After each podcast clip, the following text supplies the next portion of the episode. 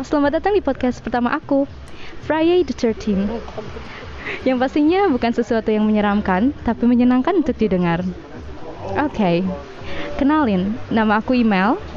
Aktivitasku saat ini, pelajar aktif, pendidikan bahasa Jerman di Rudi Russell Sprachschule, dan aku lagi sekolah broadcasting juga di DJ Adi School Bandung.